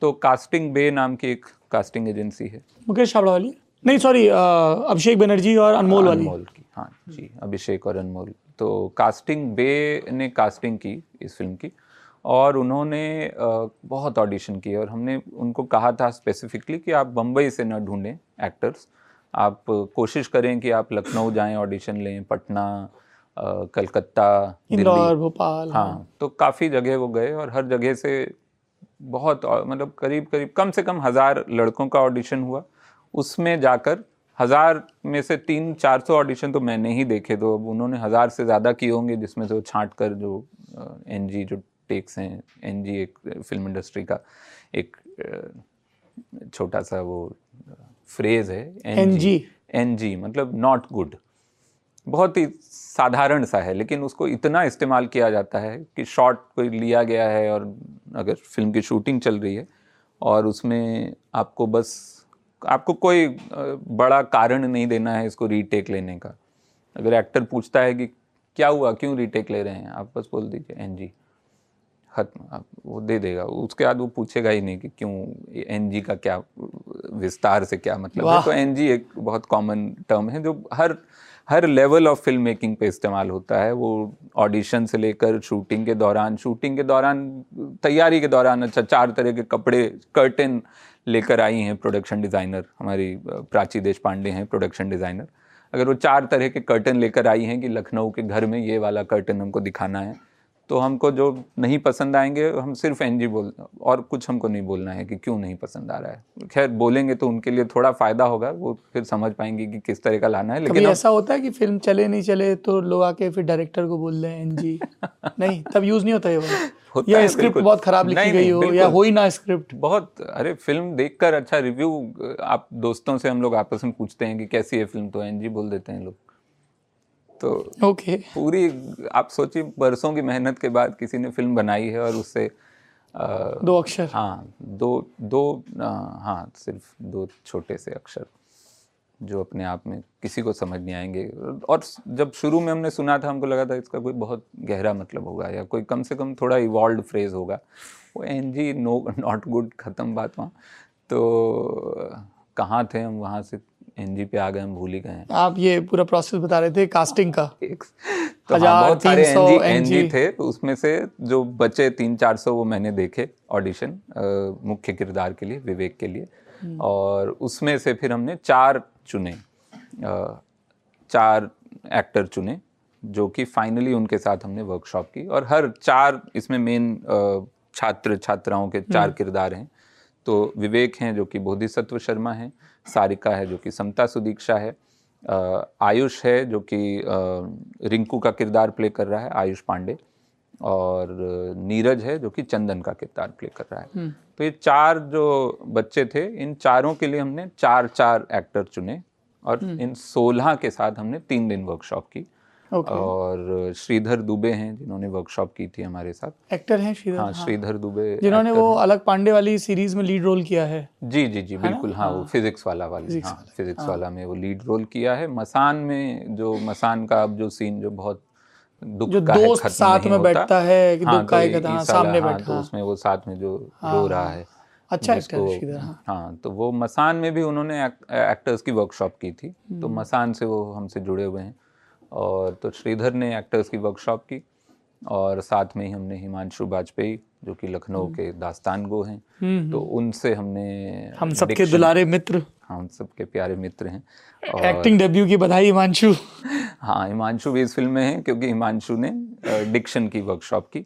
और लखनऊ के जो किरदार हैं जो विवेक, आप बोल रहे हो ना जहाँ कहीं भी है आ जाए, हाँ तो हिमांशु, तो इस फिल्म में जो नसुड्डा, नसुड्डा जैसे जो शब्द हैं जो लखनऊ के एकदम घोर लखनऊ के शब्द हैं कि नसुड्डा है, तो वो सब हिमांशु की देन है। एक कहावत हम लोगों ने सुनी थी, घिसी है पर दुरुस्त है, चोर चोरी से जाए पर हेरा फेरी से ना जाए। वरुण ग्रोवर गाना लिखें, सीरीज़ लिखें, फिल्म लिखें या बनाएं और उसमें बहुत कम से कम बहुत सटल ढंग से पॉलिटिकल रेफरेंस ना आए, ऐसा नहीं होता है। आ, फिल्म में एक, ये स्पॉइलर नहीं है so you can watch it, एक जगह इस पे बात होती है कि स्वतंत्रता लिखें कि आज़ादी लिखें, मुबारक लिखें, या जो हमने बिल्कुल शुरू में कहा था सलाम कहें कि नमस्ते कहें कि राम राम कहें वाला मामला, आ, या वो तिरंगे झंडे को लेके जब कोटा में भी हम दाखिल होते हैं तो पीछे वो संयुक्त मोर्चा सरकार, देवेगौड़ा, वो सब चीज़ें ऐसे ही आ जाता है या लगता है कि इतना तो छुआ ही दें। हाँ इतना तो देखिए, हम एक पॉलिटिकल माहौल में रहते हैं हम लोग, और ख़ास करके लखनऊ में जब हम रहते थे, बड़ा ही अभी अभी भी है, अब अब बल्कि मुझे लगता है पॉलिटिकल कम हुआ है, अब लोग पॉस्चर ज़्यादा करते हैं कि हम पॉलिटिकल हैं, लेकिन पॉलिटिकल अवेयरनेस जो है और उस पर जो एक वाद विवाद होता था वो नब्बे के दशक में जो था, क्योंकि नब्बे के दशक में हम दसवीं के बच्चे हम लोग थे ऐसी विधानसभाओं पे बैठ के। मुझे ध्यान है हम दीनदयाल विद्यालय में थे, हमारे एक दोस्त हैं अभी इंजीनियर हैं शिवेंद्र सिंह परिहार, हम सब लोग हम लोग एक एक विधानसभा डिस्कस करें, यहाँ इसको टिकट मिलेगा तो ये हो जाएगा उसके में ये नहीं। नब्बे के दशक में, और स्वदेश सिंह मेरे दोस्त हैं आप भी उनको जानते हैं, और हम लोग दसवीं में थे, हम लोग डिस्कस करते थे कि अच्छा अब इस चुनाव में वहाँ से कौन, प्रतापगढ़ से किसको टिकट मिलने वाला है और फिर वो क्या होगा, संगठन में कौन आ गया। हाँ मतलब इतनी ज़्यादा हम हमारी रुचि थी, जो मुझे लगता है आज की तारीख में वो रुचि जो है वो उस तरह से खत्म हो गई है। बड़े मुद्दे जो जो न्यूज़ चैनल फेंक देता है आपके ऊपर, आप उस पर ठीक है, आप वो लक्षद्वीप और माल मालदीव्स में पूरा देश इस समय बढ़ चुका है कि कौन कहाँ जाएगा और कौन कहाँ जाएगा, वो सब अब उस पे बात हो रही है, लेकिन आपकी विधानसभा क्षेत्र में जी क्या हो रहा है वो शायद हाँ। लोग उतना इंटरेस्ट नहीं ले रहे हैं। तो वो पॉलिटिकल माहौल था उस समय का, जो मैंने कोशिश की कि ठीक है फिल्म जितनी ऑथेंटिक जिस भी तरह से हो सकती है, वो आर्ट डिज़ाइन से हो सकती है, वो प्रॉप्स uh, की चॉइस से हो सकती है, वो भाषा से हो सकती है, तो इन तरह के इस इस तरह के जो मुद्दे हैं जो उस समय थे और अभी भी हैं, लेकिन उस समय हमने बहुत सामने से देखी। ये जो भी इसमें फिल्म में आप जो जिस प्रकरण की बात कर रहे हैं वो हमने उस तरह की चीज़ें होते हुए देखी हैं उस समय, और तो हमने सोचा ठीक ऐसी ऐसी चीज़ों पर शो कॉज नोटिस मिलते हैं। हाँ बिल्कुल। तो और गुरु तुम उस कमरे में जो गैब्रियल सबातिनी का पोस्टर लाए हो। हाँ गैब्रियला सबातिनी बहुत बड़ा नाम थी हम लोगों के लिए, yes. एक युवा दिल युवाओं के लिए उस समय। बात के लोग अन्ना कुर्निकोवा वगैरह का चिपकाते हाँ, थे पर हाँ, उनको वो समझ नहीं थी। I am sounding like that Wasseypur में नहीं बोलता अरे एक्टर दिलीप कुमार था ये सब था।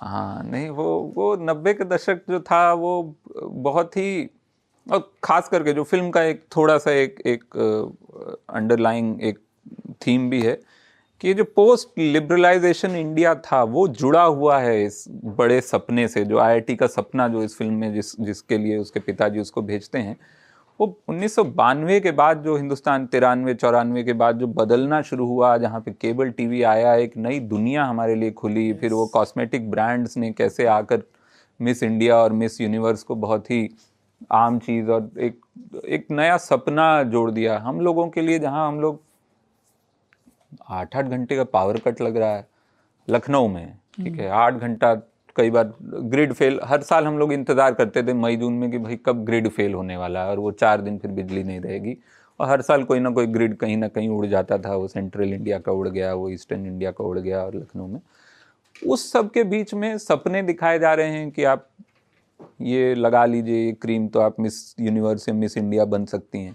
तो वो बड़ा एक क्लैश ऑफ सिविलाइजेशन जैसा चल रहा था उस समय, वो क्लैश, और उसके बीच में आईआईटी का सपना निकल के आता था जिसमें से आपको लगता था कि आपकी पूरी ज़िंदगी बदल जाएगी। आपको हर हफ्ते वो एक शराब की बोतल देकर बिजली विभाग वाले को आपका फेज़ नहीं चेंज कराना पड़ेगा आप अगर आईआईटी में चले गए तो।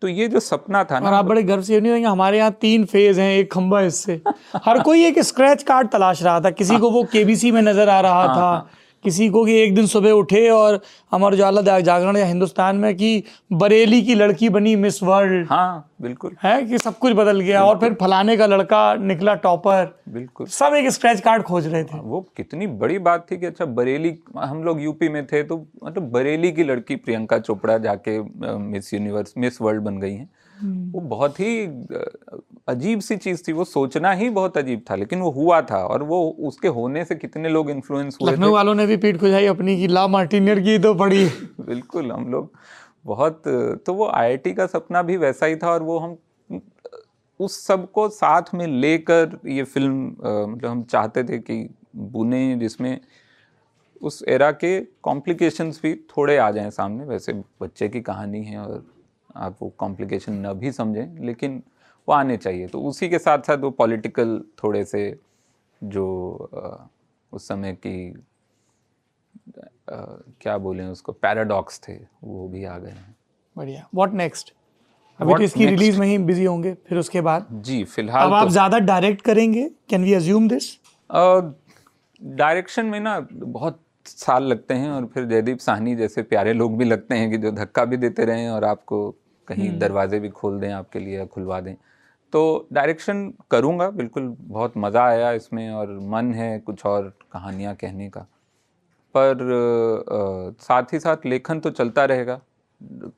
संवाद लेखन अभी जैसे थ्री ऑफ अस में संवाद लिखे हैं, बहुत अच्छे लिखे हैं, थैंक यू। बहुत कल ही मैंने स्वानंद दादा को कॉल किया, ये नेटफ्लिक्स पे आ गई है ये film three of us, Avinash Arun की फिल्म है जी, आ, शेफाली शाह, जयदीप अहलावत और स्वानंद करकरे इसमें हैं। इतनी सुंदर फिल्म जी, तो और बहुत ही खूबसूरती से शूट भी की गई। बहुत धैर्य मांगती है शुरू में, हाँ मतलब, पर वो हर अच्छी चीज़ के साथ है वो। आ, ये हम लोगों ने पहली दफ़ा समझा था जब हमने मैला आंचल पढ़ना शुरू किया। तो हम बुंदेलखंड से आते हैं, वो भाषा हमारे लिए बहुत अजनबी थी। हर कोई कह रहा है कि ये क्लासिक है, गोदान पढ़ लिया और चीज़ें पढ़ ली, पर दो उपन्यास बड़े जटिल लग रहे थे, बाणभट्ट की आत्मकथा भयानक संस्कृतनिष्ठ हिंदी और मैला आंचल में बहुत सारी आंचलिकता। पर जब एक बार आप तीस चालीस पन्नों में पहुंच जाते हो तो फिर आप डॉक्टर प्रशांत और कमला वाली पूरी यात्रा में बिल्कुल निकल जाते। थ्री ऑफ अस में वैसा है कि शुरू में वो थोड़ा सा गॉड ऑफ स्मॉल थिंग्स में भी मुझे लगता है अरुंधति रॉय की शुरुआती पाँच छः पन्ने जो हैं वो बड़े मुश्किल हैं, आपको समझ ही नहीं आता है कि कहानी शुरू हो चुकी है या अभी होने वाली है कि कौन है। और मैंने बहुतों को रिकमेंड की थी उस ज़माने में जब पढ़ी थी, और ज़्यादातर लोगों ने लौटा दी वो किताब की नहीं है तो हमको नहीं समझ नहीं आया। हमने कहा आप बीस तक पढ़ लो, बीसवें पन्ने के बाद लौटाना, बीस तक पढ़ लो। फिर उसके बाद नहीं लौटाई लोगों ने, उसके बाद वो आगे बढ़ गए। हाँ वो थ्री ऑफ अस में वो है, वो शुरुआती एक, और क्योंकि वो फिल्म का पेस है, वो शुरू में आप चीट भी नहीं कर सकते हैं। आप चाहते हैं कि आप उस किरदार के माइंड स्पेस में घुसें, उसके उसकी जेंटलनेस है, उसके साथ आप चलें, तभी आप फिल्म का मजा। तसल्ली की छुट्टी है, मोबाइल साइड में रखना पड़ेगा, हाँ। इंस्टा बाद में अपडेट कर लेना, हाँ।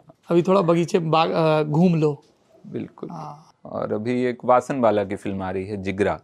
अच्छा, आ, वासन बाला ने अभी मोनिका और मैं डार्लिंग बनाई थी जो नेटफ्लिक्स पे आई थी, और उससे पहले मर्द को दर्द नहीं होता। अभी, अभी जिगरा नाम से फिल्म आ रही है, उसमें गाने लिख रहा हूँ मैं। आप जिगरा बोले मुझे करेजवा याद आ गया। अच्छा, बहुत प्यारी कहानी है वरुण की करेजवा। और मैं थोड़ा सा अपने भी प्रोडक्ट का प्लग इन कर दूं, इंडिया टुडे की साहित्य वार्षिकी में भी वरुण ग्रोवर की एक बहुत अच्छी कहानी है, उसमें बहुत नामचीन लोगों की, हम सब जिनके मुरीद हैं, विनोद कुमार शुक्ल उनकी कहानी है, उदय प्रकाश जी की कहानी है, शुभा मुदगल जी की कहानी है, वैशाली नायक की, वैशाली नायक की बहुत अच्छी कहानी, बच्चों की कहानियां हैं, कुछ बच्चों की नहीं कहना चाहिए, बच्चों के बारे में है, लेकिन कमाल की कहानी पढ़नी चाहिए, वो कमाल की कहानियां हैं। तो देखिए, नहीं नहीं बहुत सारे दर्शकों ने सवाल पूछे तो मैं तो मैंने अपनी सारी साइड में रख दी है कि नहीं पूछूंगा, पर ये अनिमेश चंदन का सवाल है जी, वरुण ग्रोवर आपके राजनीतिक विचार क्या हैं, या मुक्तिबोध के शब्दों में कहें तो पार्टनर आपकी पॉलिटिक्स क्या है?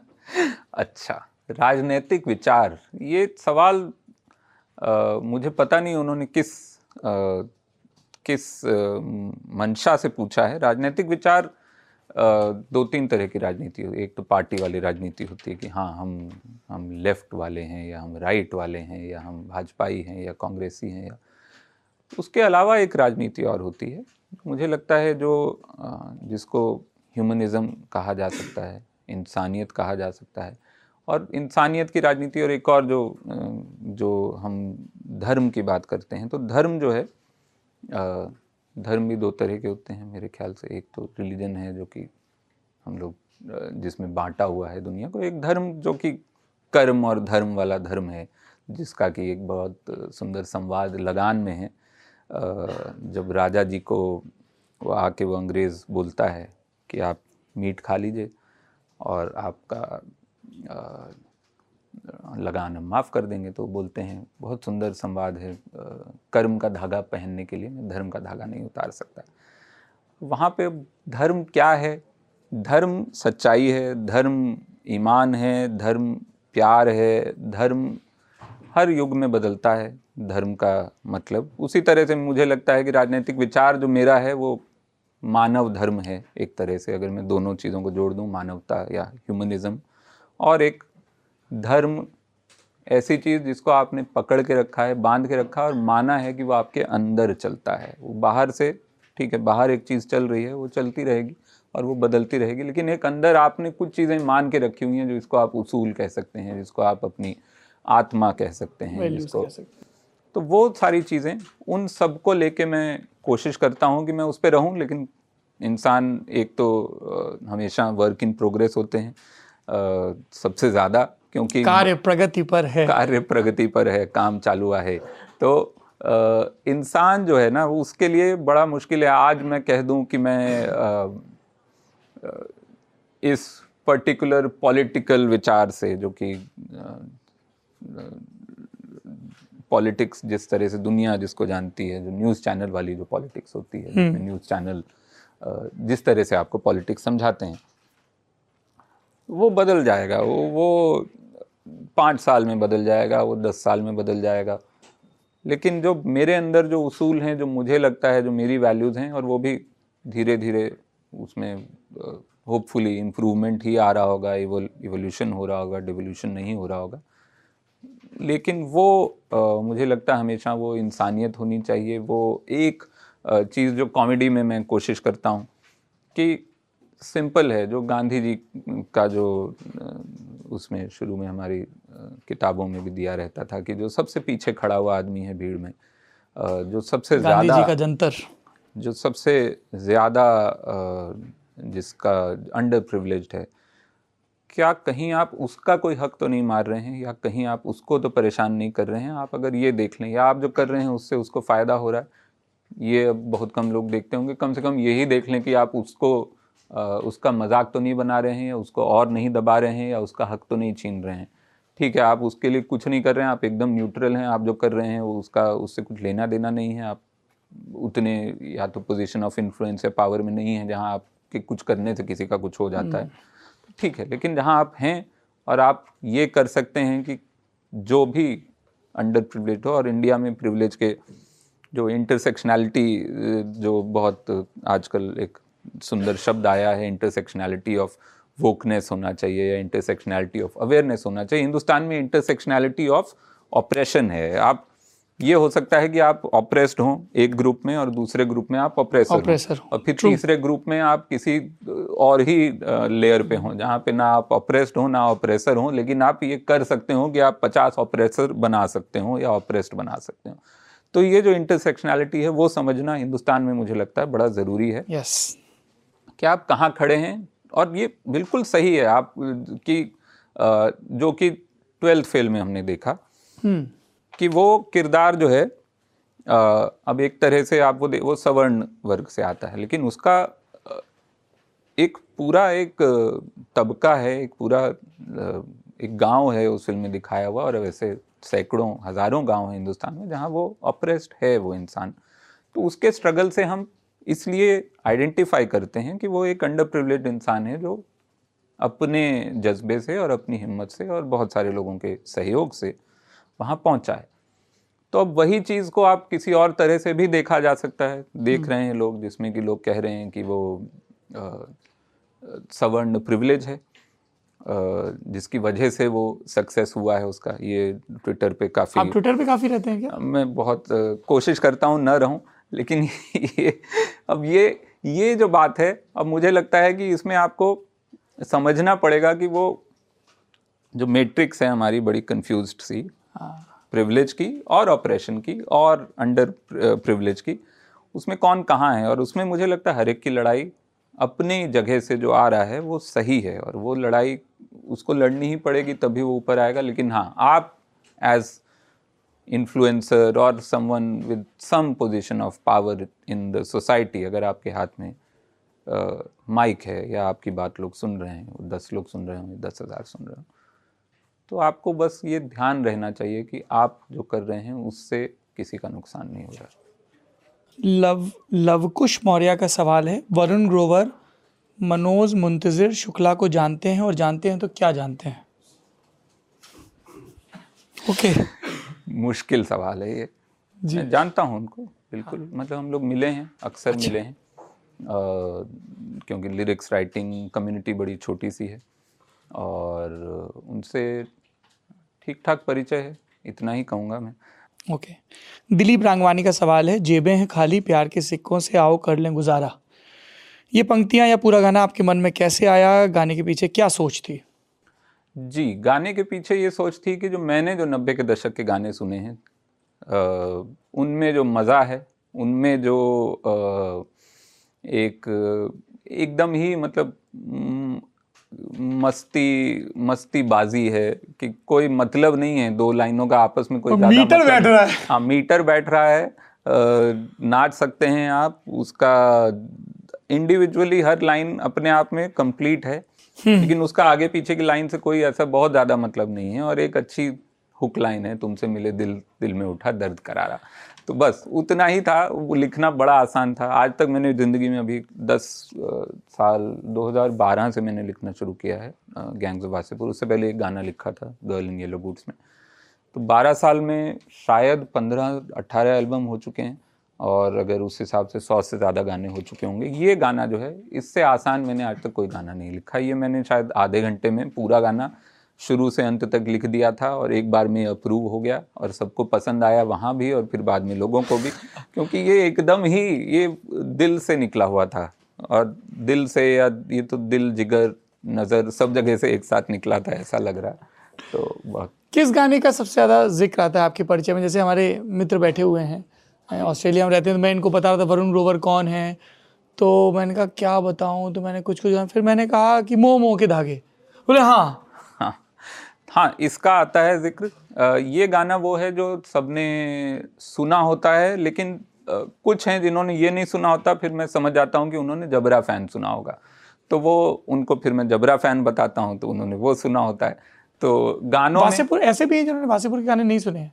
हाँ, कुछ लोग हैं वासेपुर के गाने, और कुछ लोग हैं जिन्होंने सुने हैं, लेकिन मैं फिर इतने सारे हैं कि मैं गलत गाना शुरू में बता देता हूँ कि अच्छा काला रे सुना है क्या, बोलते नहीं काला रे तो नहीं सुना है, फिर मैं पूछता हूँ अच्छा तार बिजली से या जिया हो बिहार के लाला, हाँ वो सुना है। हाँ। तो वो वासेपुर के सारे गाने इक्वली, मूरा जो है वो बहुत कम लोगों ने सुना है, सबसे ज़्यादा वासेपुर में जिया हो बिहार के बिहार के लाला है, फिर तार बिजली, फिर उसके बाद किसी ने वुमनिया, हाँ वुमनिया ज़्यादा लोगों ने सुना है असल में, तो वो मनिया जो है क्योंकि वो फ्रेज भी वैसा था, तो और वो शब्द आ भी गया बहुत, हाँ, वो आ गया वो तेजी के साथ शब्दकोश में, बिल्कुल। हाँ, मैंने एक बुटीक भी है बम्बई में वो मनिया नाम से।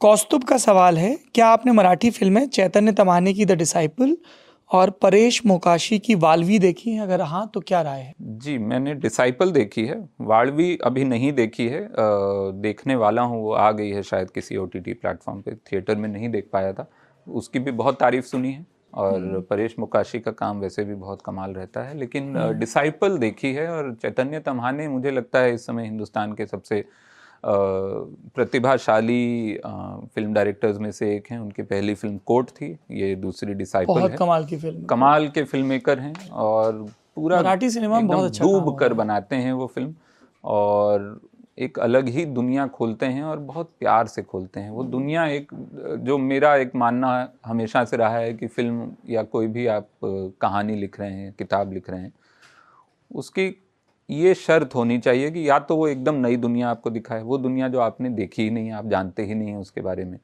जुरासिक पार्क मतलब ऐसा, ऐसी दुनिया की आपको लगे कि अच्छा डायनासोर भी होते हैं, ऐसे अंडे से निकलते हैं, जिस तरह डिसाइपल एक मेरे ख्याल से एक पूरी नई दुनिया थी। जो शास्त्रीय संगीत हम लोग सुनते हैं, उस दुनिया के बारे में हम क्या जानते हैं? कुछ नहीं जानते हैं, और ख़ास करके एक ऐसा शास्त्रीय संगीतज्ञ जो अभी मतलब सीख रहा है और शुरू कर रहा है। ठीक है, महान लोगों के बारे में फिर भी लोगों ने कुछ थोड़ा बहुत पढ़ा होगा कि पंडित रविशंकर कहाँ से आए या बिस्मिल्लाह खां कहाँ से आए, तो या तो वो नई दुनिया दिखाए, कोई भी काम अगर आप कहानी कहने जा रहे हैं, या तो एकदम नई दुनिया दिखाए, या वो दुनिया दिखाए जो आपने सैकड़ों बार देखी है लेकिन इस नज़र से नहीं देखी है। तो ये दोनों मुझे लगता है चैतन्य तम्हाने ने कोर्ट में दूसरा काम किया, जहाँ पे वो दुनिया हमने फिल्मों में सैकड़ों बार कोर्ट देखा है, और कोर्ट की पूरी एक दुनिया देखी है, उसके सवाल जवाब देखे हैं, लेकिन एक नए नज़रिए से उन्होंने दिखाई। और डिसाइपल एकदम वो दुनिया दिखाई, और वो चैतन्य तम्हाने मुझे लगता है बहुत, क्योंकि वो हैं भी बहुत नर्ड टाइप इंसान हैं, तो वो एकदम ही उस तरह से वो फिल्म बाद में बनाते हैं, वो पहले उस दुनिया में चले जाते हैं और वो उस दुनिया में रहते हैं दो तीन साल, और उसके बाद वो वहाँ जब लगता है कि ठीक है मैं पूरा सीख गया। इतनी कमाल की वो डिटेलिंग भी आती है, मतलब छोटी छोटी बस में गाना भी क्या गा रहे हैं कोर्ट में, और आखिरी में गुस्सा भी किस चीज़ पे हो रहे हैं, बिल्कुल, या सब्जी काटते हुए भी क्या बात कर रहे हैं। कमाल डायरेक्टर है। मितुल सेठ का सवाल है, फिल्म इंडस्ट्री में आपके पसंदीदा एक्टर कौन है? शाहरुख सलमान जैसे मेगा स्टार के साथ कभी काम करेंगे क्या? Uh, पहला पहला हिस्सा क्या था? मैं फिल्म इंडस्ट्री में आपके पसंदीदा एक्टर कौन है? अच्छा, पसंदीदा एक्टर कौन है? uh, इरफान साहब का ही नाम आता है सबसे पहले, uh, और एक जो फिल्म इंडस्ट्री बर्थडे भी था जी, uh, इरफान साहब के साथ और हर एक्टर के साथ ही ये बात uh, लागू होती है कि वो ठीक है, उनका नया काम आना बंद हो जाता है जब वो गुजर जाते हैं, जब वो चले जाते हैं, लेकिन उनका जो किया हुआ काम है वो तो रहता है। तो एक्टर तो नहीं गुजरते हैं, तो उस हिसाब से मैं तो यही कहूँगा कि अभी भी इरफान खान साहब ही मेरे सबसे पसंदीदा एक्टर हैं। जयदीप अहलावत बहुत पसंद हैं, उनका काम बहुत बहुत ही बहुत कमाल का, हर हर रोल में वो कुछ एक नया, एक अपना एक नया हिस्सा लेकर आते हैं या गढ़ते हैं या कहीं से उठाकर अपने ऊपर अंदर उसको समाते हैं। और फिलहाल खैर मैं मतलब इंडियन एक्टर्स की बात कर रहा हूँ, आलिया भट्ट कमाल की हैं, बहुत ही उनके अंदर एक बहुत फाइन समझ है किरदार की और बहुत मेहनत भी करती हैं वो। खैर मैं वो मैं देखा, मैंने उनको नज़दीक से उड़ता पंजाब में पहली बार, जिगरा में अभी देखा, जिगरा अच्छा। वासन बाला की जो फिल्म है उसमें आलिया हैं, पर उनके रोल की चॉइसेस कमाल है। मतलब जब शायद दूसरी फिल्म थी उनकी हाईवे, जो शायद उन्नीस या बीस साल की उम्र थी उनकी, तब उन्होंने वो फिल्म की, या अभी गंगूबाई की या उड़ता पंजाब की, वो रोल की चॉइसेस काफ़ी यूनिक हैं जो जनरली मतलब यहाँ पे बॉलीवुड में या हिंदी फिल्म इंडस्ट्री में, जो भी नाम आपको पसंद हो, मुझे दोनों से कोई दिक्कत नहीं है। कुछ लोग बुरा मानते हैं बॉलीवुड से, लेकिन जिन लोगों के पास मौके होते हैं या जिनके पास वो पावर होती है जो आलिया भट्ट के पास थी, कि वो सिर्फ और सिर्फ शोर शॉर्ट रोल्स ले सकती थी, लेकिन उन्होंने उड़ता पंजाब भी की, उन्होंने हाईवे भी की, उन्होंने अभी बीच में डार्लिंग्स भी की जो प्रोड्यूस भी की उन्होंने, तो बहुत कमाल, बहुत इंटेलिजेंट भी हैं अपने रोल की चॉइसेस को लेकर, और उनमें घुसते भी हैं पूरे। शाहरुख सलमान जैसे मेगा स्टार के साथ काम करेंगे, मितुल का दूसरा सवाल था। शाहरुख साहब के साथ तो मतलब एक तरह से काम किया है, दो फिल्मों में गाने लिखे हैं उनके लिए, फैन में फैन में और अभी डं, डंकी में एक एक गाना था चल वे वतना। Uh, बाकी uh, मौका मिलेगा तो ज़रूर शाहरुख साहब के साथ तो करेंगे। सलमान साहब अभी तक जो फिल्में कर रहे हैं वो पता नहीं मुझे, अगर वो मैं अपनी दुनिया को उनकी दुनिया से जुड़ते हुए नहीं देख पाता हूँ uh, जिस तरह की फिल्में मैं करना चाहता हूँ। uh, पर, पर अभी तो आपने कहा कि या तो फिल्म ऐसी हो जो कोई नई दुनिया दिखाती हो। हाँ, वो वही दुनिया, दुनिया सलमान खान देखना चाहते हैं मुझे नहीं पता, या दिखाना चाहते हैं मुझे नहीं पता, तो वो मिले कभी आप? नहीं, सलमान खान से नहीं मिले हैं, शाहरुख साहब से मिले हैं। पर क्या है ना, कुछ लोग होते हैं जो लगता है कि जिनसे आप जो एग्जिस्ट करते हैं, शाहरुख खान एग्जिस्ट करते हैं, सामने हैं, वो सामने दिख भी चुके हैं, लेकिन वो न भी दिखे होते तो वो रियल लगते हैं। सलमान खान जो हैं वो लगते हैं कि वो स्क्रीन पे ही हैं, वो शायद असल ज़िंदगी में हो ही ना, वो एआई से बनाए हुए एक एक किरदार हैं जो कि वही हैं। अब वो सामने दिख जाएँ तो शायद थोड़ा सा भ्रम टूटेगा मेरा, लेकिन तब भी वो बड़ा मुश्किल होगा मेरे लिए मानना कि ये इंसान स्क्रीन के अलावा भी है। शाहरुख खान की एक पूरी पर्सनालिटी आपको समझ आती है, वो बहुत सारे उनके जो भी सलमान समझ में नहीं आते, खुद उनके ही डायलॉग हैं। हाँ, वो वो उनके जो इंटरव्यूज़ हैं वो भी लगता है कि वही उनका ही कोई किरदार जो निकल के आया है फिल्म का, वही इंटरव्यू दे रहा है। शाहरुख खान के साथ एक बिना उनको जाने हुए भी, मतलब मैं मिला हूँ दो तीन बार, वो भी गाने के सिलसिले में बात हुई है, लेकिन बिना उनको पर्सनली जाने हुए भी you understand him, you know him, you feel, and that's the feeling he gives also in his interviews, that I want you to know me. वो वो कोशिश करते हैं कि वो अपने आप को समझाएं और समझने के बाद आप उनको प्यार कर पाएं कुछ। और सबके अलग अलग तरीके होते हैं, कुछ लोग चाहते हैं कि आप मुझे ना समझें इसलिए मुझे प्यार करें, मैं समझ में नहीं आता हूं, और एक है जो मैं पूरा आपके सामने खुली किताब हूं इसलिए आप मुझे प्यार करें। तो मुझे लगता है शाहरुख खान उसमें आते हैं। वाह, समझ के इसी सबक के साथ ये बातचीत रोकते हैं फिलहाल के लिए। वरुण ग्रोवर के डायरेक्शन की पहली फिल्म आ रही है ऑल इंडिया रैंक, तेईस फरवरी दो हज़ार चौबीस को आपके नज़दीकी सिनेमाघरों में। ये एक्शन, रोमांस, रोमांस ही लिखते हैं रोमांस को, और मारधाड़ से भरपूर नहीं है उतनी, पर बहुत सारी ऐसी स्टोरीज़ हैं जो आपको बहुत रिलेटेबल लगी। बहुत प्यारी फिल्म है और बहुत शुभकामनाएं। Thank you for making this film. And आपसे बात करना हमेशा हमारे लिए सीखने वाला सबक होता है, और आपने हमारे शब्दकोश में एन जी जोड़ा उसके लिए भी शुक्रिया। आप लल्लन टॉप में, लल्लन टॉप में नहीं है ना, तो ये आपके जो तीन जो वो थे ना, सरस ही नहीं है ये सबसे हाँ। पहले तो Saras NG is not Saras, हाँ सरस नहीं है, बहुत ही अजीब सा है। भी बम्बई में ही ये इजाद हो सकता था जहाँ पे आ, काम जल्दी करो और ज़्यादा वो क्या क्या बोलते हैं उसको, भेजा नहीं लगाने का ज़्यादा हाँ। तो बस इश्क ना करियो काके। बैठकी का संवाद का सिलसिला यूं ही चलता रहेगा। बाजा कुछ लल्लन टॉप सुनते हैं।